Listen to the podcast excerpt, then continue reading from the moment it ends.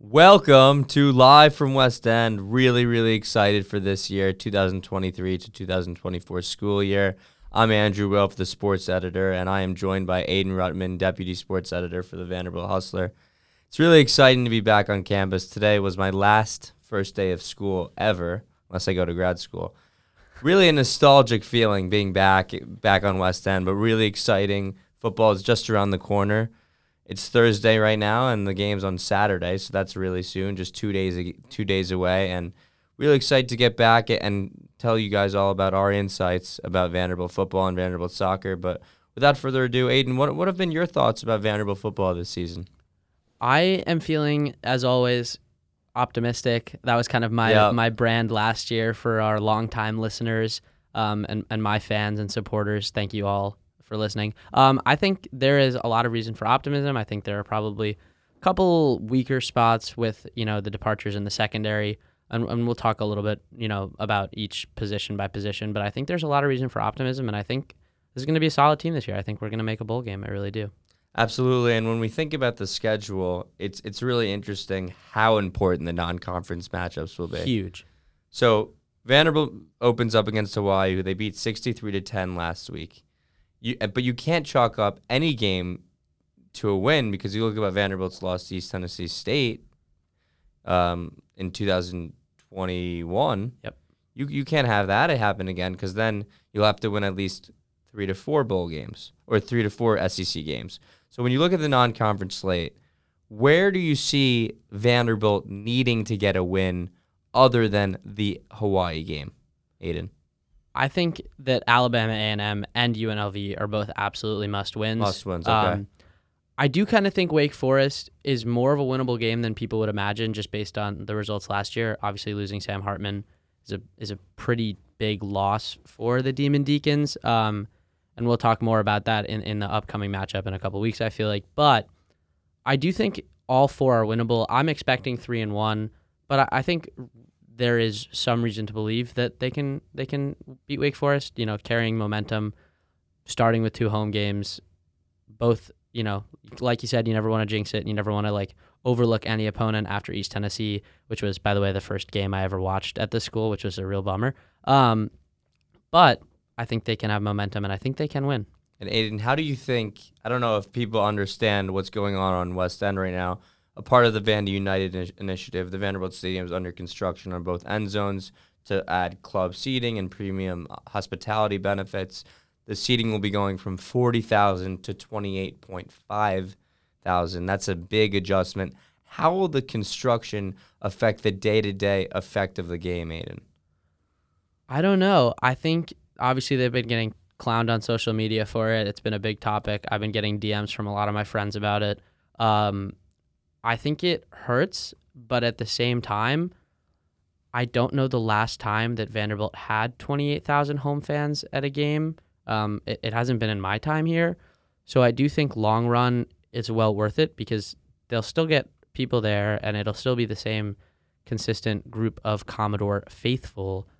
Um, day-to-day, it's going to be kind of weird. I mean, you can see all around campus there's a ton of construction, uh, right. and, and it feels a little bit less homey than usual. Um, but at the same time, I think that all the players on the team are committed to the future, and, and they know what they're trying to build. And I think this, even though it's not necessarily related to the on-field product and the wins and losses in the next couple of years with Clark Lea and with this, you know, long-running rebuild that they're doing, I think they're all committed to it, and I think that's a part of it.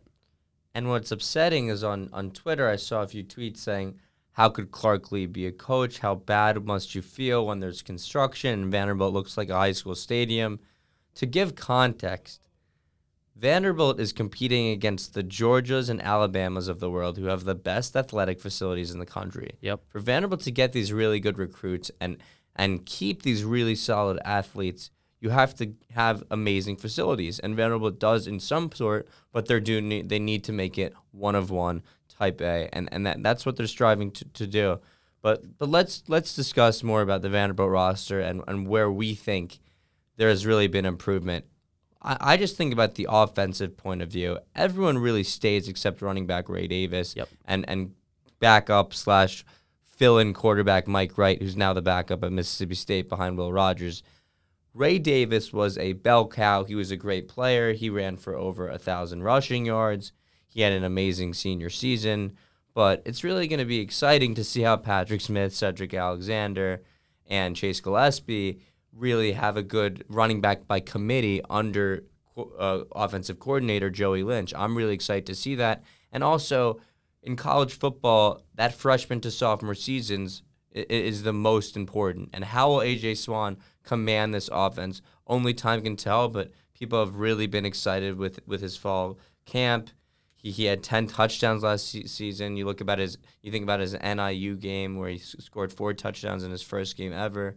So th there's a lot of excitement going on. But Aiden, kind of want to know what your fe feelings are about the Vanderbilt offense going into Saturday. I share a very similar sentiment. I thought the offense was pleasantly surprising at a lot of times last year, and I think that that will be the case even more so this season. I think something that gets overlooked a lot, that, you know, doesn't necessarily have to do with A J. Swann's jump, which I think will definitely be made. You know, don't get me wrong. They returned all five starting offensive linemen, I believe. That's huge. Yes. Like, that continuity cannot be understated. You know, it's such a different type of position, that cohesion that needs to happen between all five of those guys. And then ad additionally, the tight ends is massive for the running game, the passing game. Like, I've always been a big promoter, and this is the Giants fan in me that has seen terrible offensive line after terrible offensive line put out. You got to build from the trenches out. one hundred percent. Um, and I think that they've done that, and I think that, you know, another year under Joey Lynch, which is the first time in quite a few years that they've had the same offensive coordinator two seasons in a row, which is definitely worth noting. You know, another jump from A J. Swann, who, by the way, played his first season after having only been at the school for, like, Six months, like he came early, but you know he, he was excellent, all things considered. Um, I think there are going to be a lot of jumps.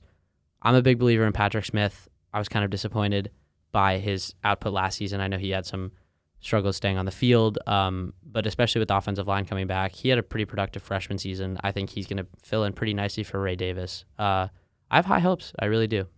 And Patrick Smith is such a different runner than Ray. So he he's a smaller guy, kind of a gadget runner, but. Yeah. He won't be able to be on the field the entire game, but that's where you see Gillespie and Alexander being able to fill in. Yeah. And then when we look at the offensive line, it's the stars from the beginning of last season because Bradley Ashmore ended up being injured after the eighth game of the season for the end of the year. So it's the ideal type of situation you have. You have continuity mm-hmm. in every room, and you yep. look at the receiver room. Will Shepard's a draft, an N F L draft prospect. Yep. Quincy Skinner, Jaden McGowan.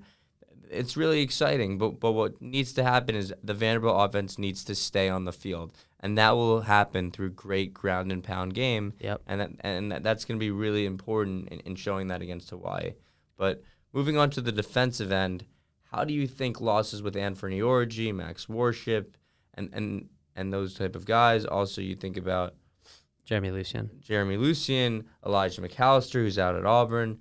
How do you see the Vanderbilt secondary and the Vanderbilt linebackers healing those wounds this season? I think the secondary is probably the Achilles heel of this team. Um, obviously, Lucien's a big loss. Max Worship is a big loss. Um, B J Anderson is going to be, you know, one of the starting corners this season, at least at the beginning, and he struggled a lot last year. Hopefully another season, you know, he was a transfer. Hopefully another season kind of helps him out and helps him, you know, continue to acclimate. I think Tyson Russell is a solid player at, at corner, and then Martell Haidt has received a lot of praise in camp, I, I've been hearing. Um, I think that the linebacker core, despite losing Anthony Orji, is still pretty strong. I think Kane Patterson, I've always been a big fan of his, obviously a Clemson transfer, so you know he's got that uh, championship D N A, yep. however you want to call it. Um, his brother, Langston Patterson, has had a couple of really good camps. Ethan Barr, obviously, is like a super veteran starter, um, and I think, you know, he's obviously a captain of the team. He's kind of like the quote-unquote quarterback of that defense, and then arguably the best player on the team, probably the best player on the defense, C J Taylor on the outside playing anchor. Um, there were a little bit of rumors of him going to Tennessee. Him coming back was obviously huge. I think the linebacker core is pretty strong, and I think they'll do a good job, hopefully, of generating some pressure to some extent and alleviating pressure off the cornerbacks, and then also, you know, occasionally dropping back and, and giving some extra help in coverage. And let's not forget, everyone, C J Taylor was the player that helped out Anthony Orji against Missouri last year when they strip-sacked the quarterback to, to have a number one play on SportsCenter. Casually it, hurdled over an offensive it just, lineman. It just showed Taylor's unmatched athletic ability. Yep. And that's going to be incredibly important in these non-conference matchups when you have a little bit less skilled players on the perimeter where Taylor can really shut them out on the outside. And then let's not forget about Jalen Mahoney. He's been he's the captain, and he's really going to command that secondary. And he he made plays all over the field, one interception, one sack. But he, he was he was just always on the field. He's and consistent. Continuity is the yep. most important thing on fo- in football. one hundred percent. And the issue with every year, first few minutes of the game, everyone gets a little tired. That's what now we're going to transition a little. That's what I'm a little bit worried about on Saturday. First eleven minutes of, of last year's matchup against Hawaii, Vanderbilt was caught sleeping. They were yep. down a touchdown and, and really couldn't get anything together, but but suddenly they they got their act together and, and changed the narrative around. Aiden, what will be the keys to not have a, a first quarter sleep attack for Vanderbilt? I think it's like you said a few minutes ago. I think the ground and pound and establishing that run game is key. Vanderbilt tried to do that all season last year, and I think to some extent they did a really good job with it. Other games they really struggled with it, and it kind of put a lot of pressure on Swann as a freshman and McGowan as a freshman and Shepard being kind of the only, you know, more experienced receiver on that team.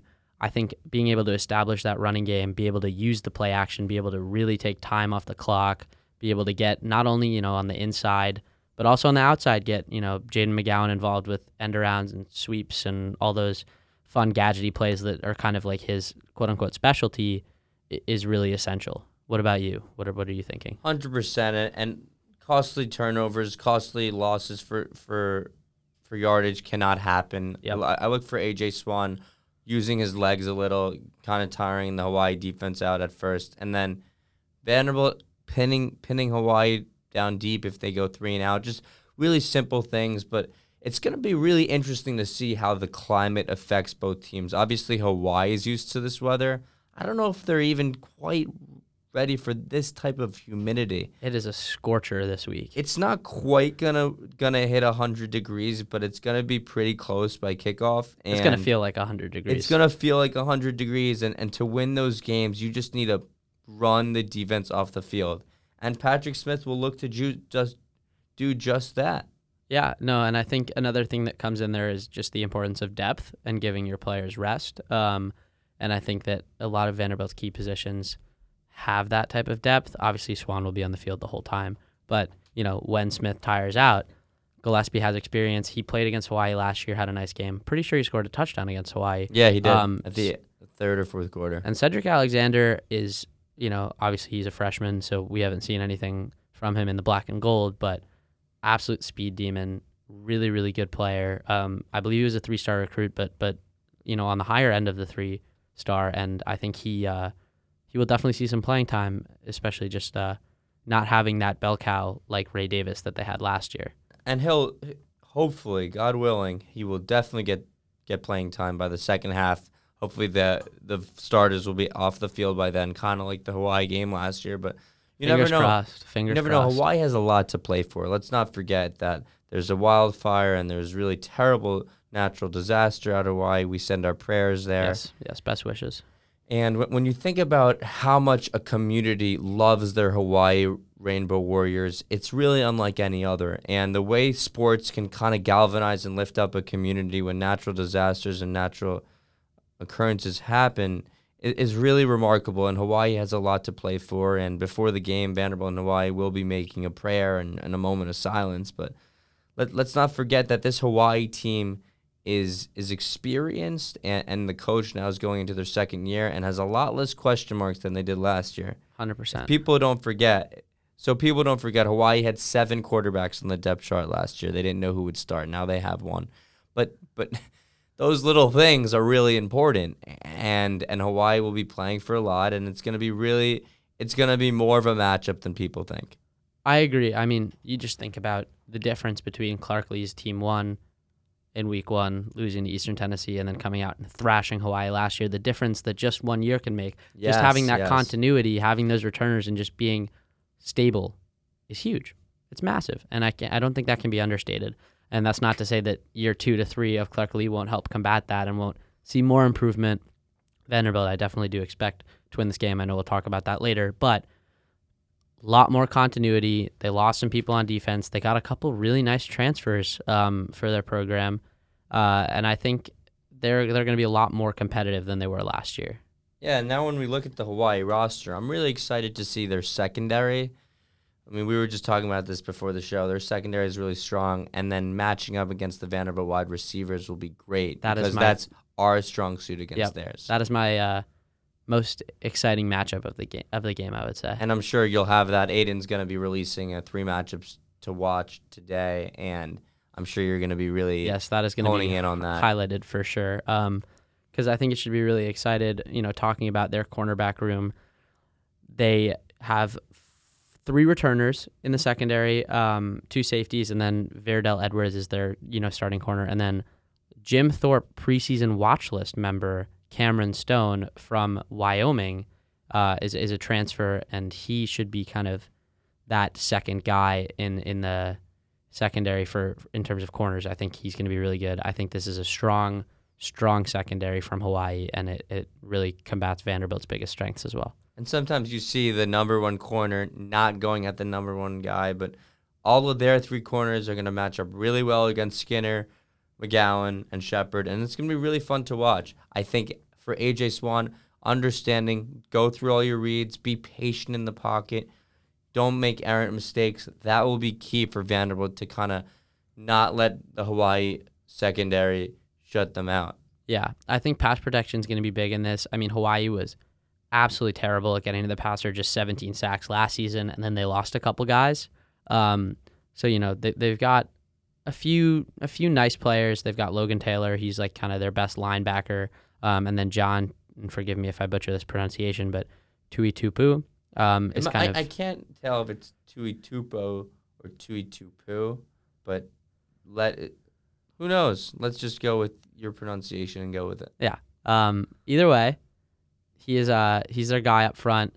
He is a defensive tackle, though, so he's not going to be you know getting to the quarterback as much as some of those defensive ends should be. So I think, you know, we talked about the continuity of the offensive line and how important that is and how cohesive we expect that unit to be, just kind of showing that they can dominate a lesser unit and, and give Swann the time to go through all those progressions, shake off potentially any rust that the team might have, um, I think will be will be pretty key in this matchup for sure. one hundred percent. I'm really excited to, to, to see what's going on, going to happen. Anish said in his byline's piece that, that running back Tylan Hines is an, is an absolute titan. He's yep. only five seven, but pound for pound, the strongest person on the team. And to see him against a Miles Cecil and Miles Caper and a Nate Clifton, that'll be a great matchup. I'm just so excited for football to get back. It's it's, it's the best time of year. It really is. I, I hate the summer sports. It's just after the N B A Finals, and I'm a Mets fan.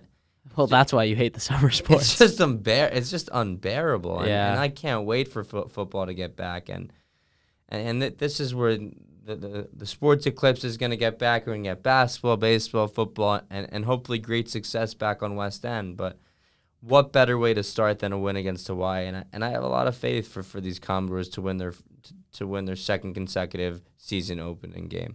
Yeah, I think uh, I think it's exciting. One thing I will add while we're briefly on the topic of baseball is the last time we were in the studio, Bryce was just absolutely clowning me for the Orioles, uh, for being an Orioles fan. Interesting. So tell us why you're an Orioles fan. You're a New York guy. Yes, I am from Westchester, New York, for my loving faithful that don't know. Um, I am surrounded by Yankees and Red Sox fans, and I find them just super annoying. Just unbelievably, incessantly chirping each other, complaining about their teams, yada, yada, yada. So I was like, okay, this was probably two or three years ago. I was like, okay, well, let me pick a team that can root against both of them. And I looked at the standings because I knew nothing about baseball of the A L East. And I saw, all right, the Blue Jays are pretty good. They've got this young guy, Vlad Guerrero. They should be pretty good. I think they'll be good in the future, and they're fine, whatever. And then the Rays, I think we're in the middle of a fantastic season. So I was like, I'm no front runner. If Aiden Ruttman is anything, he's not a front runner, and that is evidenced by my long-standing faith of the New York Giants and New York Knicks, who have both been terrible for most of my life. Um, so I picked the Orioles, and then lo and behold, two point five years later, they're the best team in the American League, and I am just feeling really uh, revered. And now you have Enrique Bradfield to root for. I do. That was so cool. I'm totally going to get his jersey once he gets called up in a couple of years. I think um, he will be sort of the heir apparent for Cedric Mullins in center field, because Cedric Mullins is probably going to leave. That's awesome. Yeah, so we're, we're going to talk about now anything but Vandy segment, where, where we just talk about anything that's been interesting to you other than Vanderbilt sports. You want you want to tap off? Um, yeah, let me uh, let me think about what is on my mind. I like to literally let it come to me. So let me ask you, Andrew, red grapes or green grapes? Green. Crispy. And, yeah, I agree with you. I agree with you. But don't you think there's something to be said about a crispy red grape and just like that sweetness that comes from it? There is, but it's too sweet for me. Okay. I respect that. I respect that. Um, have you ever had a cotton candy grape? Oh, yeah. Those are good, but they get, like, it just sounds weird it when does. I hear cotton can- candy grape. I it just does. don't want to believe in it. Yeah. There, there's something non, like, it oh, it's super G M O, yeah, yeah. Yeah, yeah. But absolutely delicious. We would get them every year in California, and we'd go on vacation, because that was, like, all they used to sell them at was in, like, a Ralph's supermarket in California. Right, okay. Um, so we'd buy, like, four of them, and they, for some reason, were, like, seventeen dollars a bag. It was absolutely atrocious. Um, but it was so worth it. Like I would, I would spend twenty dollars on a bag right now, like in an instant. Um, but yeah, that's what's on my mind. Grapes. I'm uh, I'm missing, missing home, missing all the fresh fruit in my fridge, I would say. Um, but yeah, that's what I got. That's a good one. I like it. Um, so for me, like I said at the beginning of the segment, today was my, or yesterday on Wednesday was my first, was my last first day of school. And I've obviously been going to school since kindergarten. It ha- it hadn't really hit me until Wednesday night. And I was sitting and thinking, man, I've been in school all these years, but what's something tangible that I'll always be able to remember about it? And something my mom always had me do was, at the beginning of the school year, she would have me put a, write on a piece of paper, like, Andrew, first day of school, first grade, fifth grade, eight, eighth grade, two thousand. Um, sixteen, all those years, and then I, I didn't do it freshman, sophomore, and junior year of college because I wasn't living at home. Right. But my mom texted me, she's like, "Have a great first day of school," and I was like, you know, it would make her day if I wrote down on the sign, "Andrew, aww, start of sixteenth grade, twenty twenty-three twenty-four, senior class of twenty twenty-four." And I, I took a picture. My friend took it on, on, on the stairs of, of where I'm living. I sent it to my mom, and she was so emotional. And that just kind of shows it's the little things when, when school starts. And some people say, oh, I don't love the ceremonial ideas or the beginning or the end. It's not that important. But I think it means something more. It means it means the coming of age, really becoming an adult. And, and it's really an exciting thing. And I know that when I have children, I'm going to do just that. And and that that's something that, that really hit, hit my heart pretty, pretty good. Very wholesome story. Very nice. I like that a lot. Um, yeah. I guess I didn't you'll, realize how close it is. You'll be there next year. I was going to say, I got one year left uh, until I'm I'm in your shoes. So everyone says, you know, it, it goes by so fast. It does go by fast. But oh, my God, it's gone by so fast. If it went by slow, there'd be less urgency in life. You have to have urgency. And, and I think if I go back, go to bed at night that I made college the most I ever could, I was able to find a student newspaper that I could really commit to and and show my love for sports in a, in a tangible way. I know I did just that, and that's really exciting. And I, and I can't wait to continue storytelling this year. And then, yeah, so I want to transition to Hotter Than Chicken. That's a segment we're going to do. It's our hot takes, our, you know, hot, hot chicken. It, it's Nashville's bread and butter. What is your hotter than chicken take, Aiden? My hotter than chicken take is that A J. Swann will throw for twenty-five plus touchdowns en route to a third-team All-S E C selection. That was great. I think he's going to be absolutely fantastic. I think he's going to make that jump. Everyone talks about the first-year, second-year N F L quarterback jump. Stamp it. It's a college jump now. It's real. It's here. He's a stud. He's ready to prove it. This, you know, this lineup is is stacked in terms of receivers. I think the tight ends are better than people expect. I think Justin Ball's a really good pass catcher. Um, I think he's going to have an awesome season. I think he's going to really lead the Commodores, and I think he's going to end up getting uh, getting honored by the S E C. I love that. I'm going to go from a team point of view. Everyone asks, is Vanderbilt going to make a bowl game? I say yes. I say they will win because, like Aiden said, we think they're going to go three and one in the non-conference slate, and you have a, you need at least if you get six wins, you're likely going to get a bowl game. Yeah, it would be pretty unprecedented. Pretty for unprecedented. Them to not and get if one. You're in the S E C, let's say six games gets you a, a, a bowl win. Yeah. So U N L V, that's a win. Mm-hmm. In my prediction, Alabama A and M, Hawaii, home against Kentucky. They lose Will Levis, and we have their number. Yep. Home against Missouri. We should have beaten them that last year. Yep. But Mike Wright couldn't convert on a fourth and one on their fifty-yard line. And then my fifth is a curveball in South Carolina. I have never been a believer in Spencer Rattler. Okay. And I think Vanderbilt had a lot going on last season with the Dan Jackson scandal and all this, and yep. everything was happening, and it was kind of right before Vanderbilt had a resurgence. I think I see, like I said, South Carolina, Missouri, Hawaii, Alabama, Al- uh, Alabama A and M, U N L V, and Kentucky. That's where I see Vanderbilt winning. I see legitimately three S E C games, so they could. So they could get six or seven wins comfortably. And I, I really think that because people have bought into Clark Lea's system. Again, we're optimistic. It's August. There's a lot of pigskin left to be played. But I'm just so excited for the season. And why not believe in a bowl game? I love it. I love it. I, I believe in it as well. I really do. Um, do we want to transition to soccer very briefly? Yes. So soccer's been very exciting. Obviously, they lose three of their four best goal scorers from last season, so that's a loss. But it didn't show to be a loss against their home, op- their season opener against Chattanooga, where they won three to one. But then they drew, drew in a scoreless affair against UMass, and that's just unacceptable. This is non-conference play.